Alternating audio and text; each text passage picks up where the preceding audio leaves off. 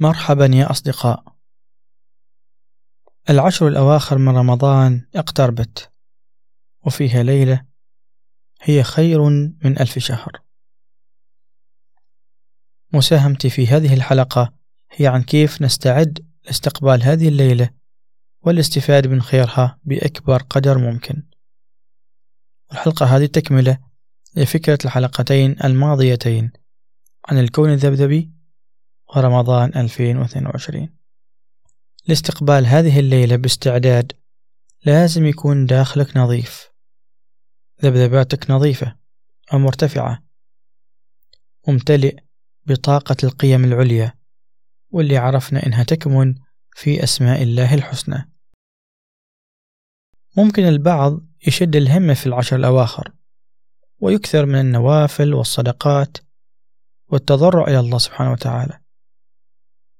ولكن في داخل الكثير من الحقد والكره والبغضاء والعنصرية والشر. سلوكه كثير التنمر والانتقاص من الآخرين. مثل هذا الشخص كيف ممكن يخدع الكون بسطحية أعماله وهو من داخله مليء بتلك الطاقات؟ كيف يكون الشخص يطلب تقل الغفران مثلا وهو غير متبني لهذه القيمة لا على نفسه ولا على الآخرين. أصلا ولو حاولت هذه القيمة أن تتجلى ستجد الطريق مسدود فهو لم يسمح لها بأن تصل ولم يسمح لنفسه بالاستقبال. العيش بالأسماء الحسنى من أفضل وأنجح وسائل تطهير النفس.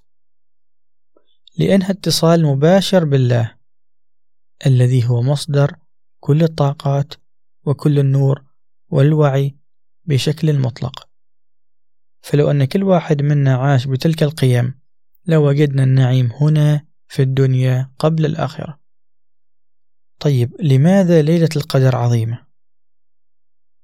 ليلة القدر عظيمة لأن نزل فيها التنزيل الحكيم القرآن العظيم فهي تستمد نورها منه تخيل أن الذي بين يديك الآن المصحف هو ليلة القدر الدائمة بين يديك هو النور وهو الرحمة للعالمين ولكن أين الرحمة؟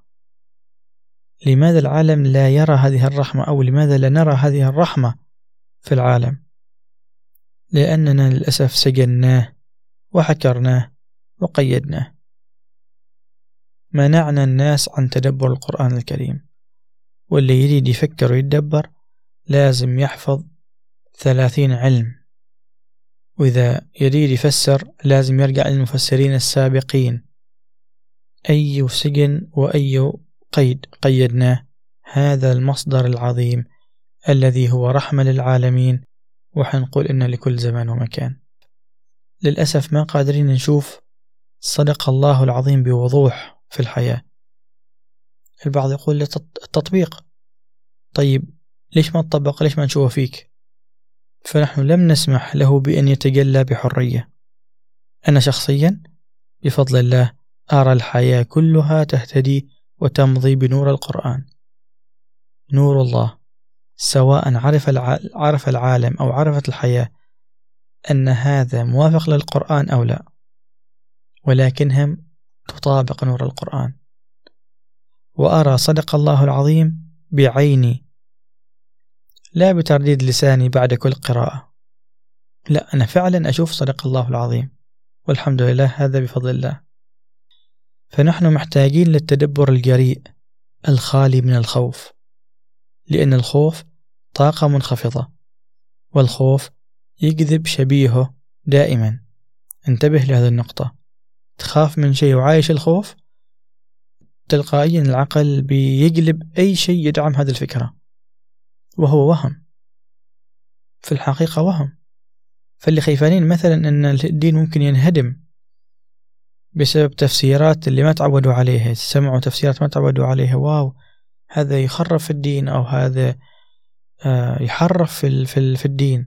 عقلك تلقائيا بيجذب كل تجليات هدم الدين الزائفة. لأنك طلبتها في الحقيقة. أنت طلبت هذه الإثباتات أن الدين ينهدم. لكن لو تحررت من هذا الخوف وكنت واثق من حماية الله لهذا الكتاب وأن الدين ما ممكن ينهدم وهو أقوى من كل شيء بل الحياة كلها تمشي على نهج الدين. فلو تحررت من هذه المخاوف بتشوف كيف أنه مهيمن على الحياة بتفاصيلها سواء علم الناس هذا أو لا. فنحن محتاجين فعلا أن نتدبر بكل جرأة وصدق كذلك مثلا الآية التي تقول ومن أعرض عن ذكري فإن له معيشة ضنكا إيش هو الذكر هذا؟ وما طبيعته؟ لأن أكثر الدول اللي فيها الذكر اللساني في العالم هي الدول الإسلامية ولكن هي أكثر الدول اللي تعيش الضنك هذا شيء عجيب صح؟ وأكثر الدول اللي ما فيها ذكر هي اللي تعيش النعيم في الحياة. أرجوك لا تصدق الوهم أن الله يريد لك الحياة الكئيبة. هنا البعض يقول لك الله يريد لك الحياة لأنه يحبك ويهيئك للجنة ويختبرك. والآخرين يعيشوا في النعيم في الحياة لأن استدراج إلى جهنم. لا الله سبحانه وتعالى يقول يريد الله بكم اليسر. يريد الله أن يخفف عنكم. ما قال الله يريد لكم الحياة الضنكة والحياة الصعبة. بل الآية نفسها ومن أعرض عن ذكري فإن له معيشة ضنكا المعنى ومن ذكرني فإن له معيشة رائعة. معناته في الدنيا هذا الكلام في الدنيا. وانعكاسك في الدنيا سيأتي في الآخرة. الله سبحانه وتعالى يريدك تعيش هنا في نعيم وغنى وكرامة وعزة. لذلك نتساءل ما هو الذكر عشان حياتنا تكون حلوة؟ أنا ما رجعت التفاسير ولكن تأملت هذه الآية. ورأيت بأن الذكر هو العمل بالقوانين الكونية والعيش بالقيم العليا فهي ليست حكر على المسلم لو عاشها أي إنسان بيلقى تجلياتها فالله وأسماؤه ليسوا حكرا على المسلمين. أظن الإطالة في هذا الموضوع خلال يعني تكلمنا خلال ثلاث حلقات يعني شبه كافية إن شاء الله ومناسبة في هذا الشهر المبارك وهي انطلاقة لحياة مباركة بإذن الله. المفروض اتصالنا بالله ما ينقطع. هذا المفروض. والباقي هو خيارك. تريد تكون متصل أو تريد الانفصال. أنت من يختار. فماذا تختار؟ أخيرا تخيل معي هذه التجربة العملية. إنك الآن مع النبي صلى الله عليه وسلم في غار حراء. تمارس التأمل في أسماء الله الحسنى. وتشحن من تلك الطاقات والقيم. تفكر وفهم. ثم تنزل من غار حراء إلى الناس تتجلى فيك تلك الأسماء. بمعية من؟ معية النبي صلى الله عليه وسلم الذي كان قرآنا يمشي على الأرض أو كان خلقه القرآن. أي خلقه ليلة القدر أي خلقه أسماء الله الحسنى. فالنبي صلى الله عليه وسلم كان يمشي مع الناس بهذه القيم. كيف كانت سيرته؟ وكيف أصبحت؟ ومن هو في العالم؟ طيب هو القدوة. فسجادتك في الغرفة؟ مسجدك؟ أي مكان ممكن تستحضر فيه خلوة غار حراء. وتشحن فيه طاقة أي اسم تريد تعيشه. وتنزل للآخرين تتصدق بتلك القيمة. المتصلة بالله مباشرة. ممكن من الصباح إلى الليل تتأمل كل شيء حولك. بتجد كل الحياة هي عبارة عن تجليات هذه الأسماء الحسنى. وإذا كنت في الحضور واليقظة وأنت ترى هذه التجليات وتقول يا سبحان الله هذا الفعل هو تجلي اسم الله كذا هذا الفعل اسم اسم تجلي الله كذا هذا الهاتف هو تجلي اسم الله الغني أغناني عن البحث عن آه، طريقة اتصال. السيارة أغنتني عن المشي. آه، السرير أغناني عن آه، البحث عن مكان لأنام فيه. المكيف أغناني عن الحر. كل شيء حولك هو يعني يدور في أو تجلي اسم الله الغني. إذا أنت غني.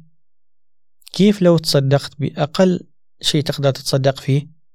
أنت عملت باسم الله الغني. استغنيت عن ذاك المبلغ أو عن ذيك الحاجة أعطيتها لشخص محتاج أكثر. فأنت تعمل وتنفق باسم الله الغني. أنت تعيش اسم الله الغني تستقبل وترسل. فتخيل لو كانت حياتك المتبقية بهذا الطريقة وبهذا التأمل وبهذا العيش وبهذا الاتصال كيف ممكن تكون؟ فهنيئا لنا جميعا يا أصدقاء لو استطعنا أن نعيش بهذه الطريقة. ابتداء من اليوم وأنت تسمع لهذه الحلقة وانتهاء بلحظة خروج الروح بشوق لتسبح في ملكوت الله.